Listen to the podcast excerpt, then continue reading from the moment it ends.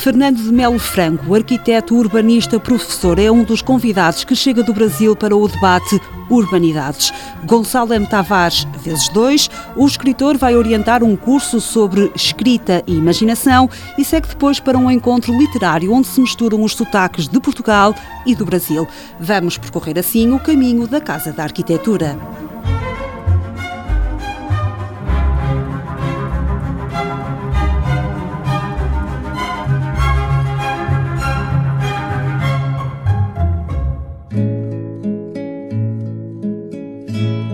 Cheguei ao nome da cidade. Não a cidade mesma espessa. Rio, que não é rio, imagens. Essa cidade me atravessa a cidade é um dos principais valores da sociedade contemporânea. É a partir desta ideia que Fernando de Melo Franco vem à Casa da Arquitetura participar no debate Urbanidades. O arquiteto e urbanista, doutorado pela Universidade de São Paulo, diz que o Brasil enfrenta um novo paradigma onde se destacam cidades de média dimensão em detrimento das grandes metrópoles. Do ponto de vista populacional, elas vão estagnar, do ponto de vista econômico, alguns estados, como de São Paulo, vem uma desconcentração da questão produtiva, de forma que, eh, de uma certa maneira, essa perda de importância relativa das principais metrópoles pode indicar, no futuro promissor, um maior equilíbrio de todas as formas de uso do território e de estruturação das atividades produtivas que pode ser promissora. No longo currículo, Fernando de Melo Franco acumula cargos e experiência, é professor em várias instituições, consultor do Banco Mundial, foi colaborador do arquiteto Paulo Mendes da Rocha e foi também secretário do Desenvolvimento Urbano de São Paulo, equivalente ao cargo de vereador em Portugal. Durante três anos, entre 2013 e 2016, procurou dar à cidade uma nova dimensão pública.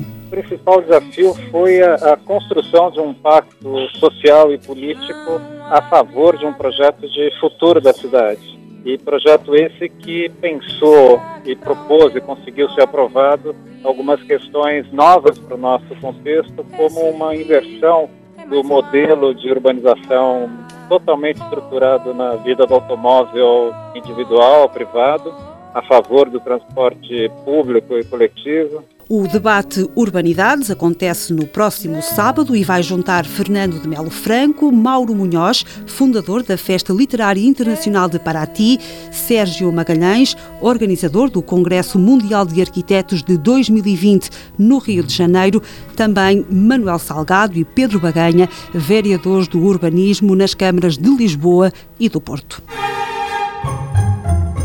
O fim de semana fica completo com outras duas atividades em que é protagonista Gonçalo M. Tavares. O escritor vai orientar no domingo, na Casa da Arquitetura, um curso sobre escrita e imaginação. É um ateliê que não é tanto sobre a questão da escrita prática, mas tem mais a ver com pensar a relação entre a escrita e a realidade, a relação entre a escrita e a visão, como é que a linguagem, de alguma maneira, se aproxima ou se afasta do concreto enfim, era um pouco como um escultor que trabalha com pedra.